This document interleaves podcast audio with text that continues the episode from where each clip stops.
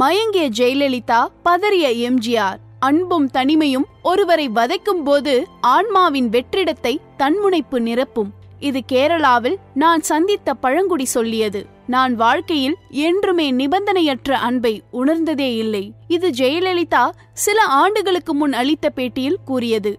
இந்த இரண்டு வரிகளையும் பொருத்தி பாருங்கள். ஏன் ஜெயலலிதா என் தலைமையிலான என்னால் நான் என்ற வாசகங்களை தன் பேச்சில் அதிகம் பயன்படுத்தியிருக்கிறார் என்று புரியும். இந்த தன்முனைப்பு அவர் அரசியலுக்கு வந்த பிறகு அதிகாரத்தின் சுவையை கண்ட பிறகு உண்டானது இல்லை அவர் நடிகையாக இருந்தபோதும் இவ்வாறாகத்தான் இருந்திருக்கிறார். எழுபதுகளில் ஒரு வார இதழ் திரைப்பட பிரபலங்களை தாழ்வாக பறக்கும் சிறுரக விமானத்தில் அழைத்து சென்று அவர்களின் அனுபவங்களை தொடராக எழுத திட்டமிட்டது. அவர்கள் முதலில் ஜெயலலிதாவை அணுகியிருக்கிறார்கள். ஜெயலலிதாவும் சந்தோஷமாக சம்மதித்திருக்கிறார். ஆனால் கடைசி நேரத்தில் அவரால் வர இயலாமல் போய்விட்டது. அதனால் நடிகர் சுருளியையும் மனோரமாவையும் அழைத்து சென்று முதல் வார தொடரை எழுதியிருக்கிறார்கள். இரண்டாம் வாரம்தான் ஜெயலலிதா சென்றிருக்கிறார். ஆனால் அவருக்கு முதல் வாரத்தில் இன்னொருவரை அழைத்து சென்றது தெரியாது. பின்னர் அந்த இதழ் வந்தவுடன் கோபமாக அந்த பத்திரிகையாளரிடம் முதல் பயணம் என்னுடையதாக தான் இருக்க வேண்டும் என்று நினைத்தேன். ஆனால் முதல் பகுதியில் வேறொருவரை வைத்து எழுதியிருக்கிறீர்களே இதை ஏன் என்னிடம் சொல்லவில்லை? என்று கோபமாக கூறியிருக்கிறார். இதை மேலோட்டமாக பார்த்தால் இது சாதாரணமானது தானே? எப்போதும் பிரபலங்களிடம் இருக்கும் ஈகோ தானே? என்று தோன்றும். ஆனால் ஜெயலலிதா எந்த ஒரு சிறு விஷயத்திலும் ஈகோவுடன் இருந்ததற்கு அன்புக்காக ஏங்கிய அவரின் தனிமையும் கூட காரணமாக இருந்திருக்கலாம். நிலை குலைந்த ஜெயலலிதா.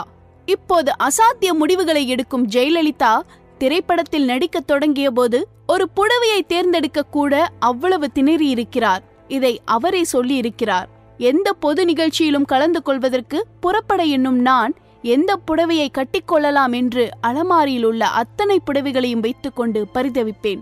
அம்மு ஏன் இப்படி உட்கார்ந்து கொண்டிருக்கிறாய்? ஒரு சிறு காரியத்தில் கூட கவனம் செலுத்த முடியாத நீ எப்படி பெரிய காரியங்களை கவனிக்கப் போகிறாய் என்று செல்லமாக கடிந்து கொண்டு அம்முவின் அம்மாவே ஒரு புடவையை எடுத்து தருவார். ஆம் அவருக்கு எல்லாமே அம்மாவாக தான் இருந்திருக்கிறார். கொஞ்சம் கற்பனை செய்து பாருங்கள் உங்கள் வாழ்க்கையில் எல்லா முடிவுகளையும் இன்னொருவர் எடுக்கிறார். நீங்கள் அணியும் ஆடையை கூட உங்களால் தேர்வு செய்ய முடியவில்லை. அந்த சமயத்தில் உங்களுக்கான முடிவுகளை எடுப்பவர் இறந்து போகிறார். உங்களுக்கு எப்படி இருக்கும்? நிலை குலைந்துதானே போவீர்கள்? ஆம் ஜெயலலிதா தன்னுடைய இருபத்தி மூன்றாவது வயதில் தன் அம்மாவை இழந்தவுடன் வெறுமை அவரை கவ்வியது. திசை வழி தெரியாமல் தான் நின்றார். அம்மாதான் எனக்கு எல்லாம் அவர்தான் எனக்காக எல்லாவற்றையும் கவனித்துக் கொண்டார். எனக்கு அந்த சமயத்தில் எதுவுமே தெரியாது. என் வங்கி கணக்கு என் சம்பளம் கால் ஷீட் காசோலை கையெழுத்து வருமான வரி எவ்வளவு கட்ட வேண்டும் வீட்டில் பணியாளர்கள் எவ்வளவு என எதுவும் தெரியாது. கையறு சூழலில் நின்றேன். ஒரு குழந்தையை கண்ணை கட்டி காட்டுக்குள் விட்டது போல் இருந்தது என்று அவரே ஒரு பேட்டியில் பகிர்ந்திருக்கிறார். இருள் பூசிய இந்த தனிமையிலிருந்து தம்மை மீட்பார்கள் அம்மாவின் பேரன்பு கிடைக்காவிட்டாலும் பரவாயில்லை. குறைந்தபட்சம் அன்பாவது தனக்கு கிடைக்கும் என்று அவர் நம்பிய உறவினர்களும் அவருக்கு காயத்தை தான் பரிசாக தந்தனர். ஆம் ஒரு நெருக்கடி சமயத்தில் அவர்களுக்கு ஜெயாவின் நலனை விட அவரின் சொத்து மீதுதான் முழு கவனமும் இருந்திருக்கிறது.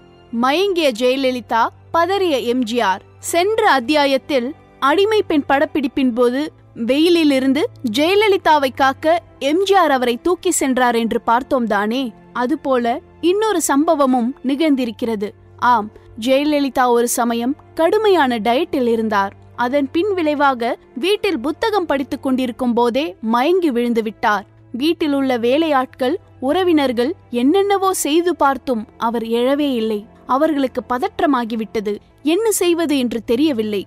ஜெயலலிதாவின் மேனேஜருக்கு தகவல் போகிறது. அவர் உடனடியாக எம்ஜிஆருக்கு தகவல் தெரிவித்தார். எம்ஜிஆர் உடனடியாக ஜெயலலிதாவின் வீட்டுக்கு வந்து அவரை மருத்துவமனைக்கு அழைத்து செல்லும் ஏற்பாடுகளை செய்தார். இந்த பதற்றமான சூழலிலும் ஜெயலலிதாவின் உறவினர்கள் சிலர் வீட்டில் உள்ள முக்கிய பீரோ சாவியை யார் வைத்துக் கொள்வது என்று தங்களுக்குள் சண்டையிட்டிருக்கிறார்கள். இதில் தலையிட்ட எம்ஜிஆர் சாவியை தான் கைப்பற்றி ஜெயலலிதா குணமடைந்த பின் அவரிடம் ஒப்படைத்திருக்கிறார். நடந்த சம்பவங்களை கேட்ட ஜெயலலிதா நொந்துதான் போய்விட்டார். இந்த சம்பவம் தான் ஜெயலலிதா எம்ஜிஆரை முழுமையாக நம்பியதற்கும் தன் உறவினர்களை தள்ளி வைத்ததற்கும் முதல் காரணமாக இருந்திருக்க வேண்டும். படப்பிடிப்பு தளத்திலும் சரி எம்ஜிஆர் ஜெயலலிதா மீது அதிக அக்கறையாக இருந்திருக்கிறார்.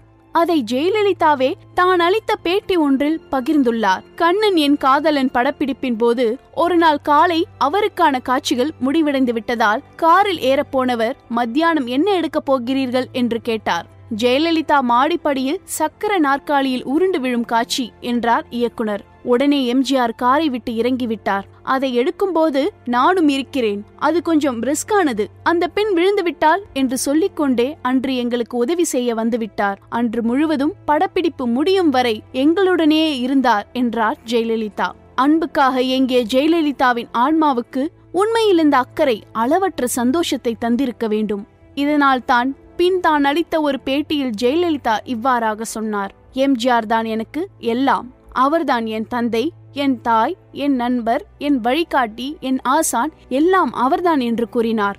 ஆனால் அதே எம்ஜிஆர் தான் பின் ஜெயலலிதா போயஸ் கார்டன் வீட்டுக்கு குடியேறிய போது அந்த நிகழ்ச்சியில் கலந்து கொள்ளாமல் தவிர்த்தார்.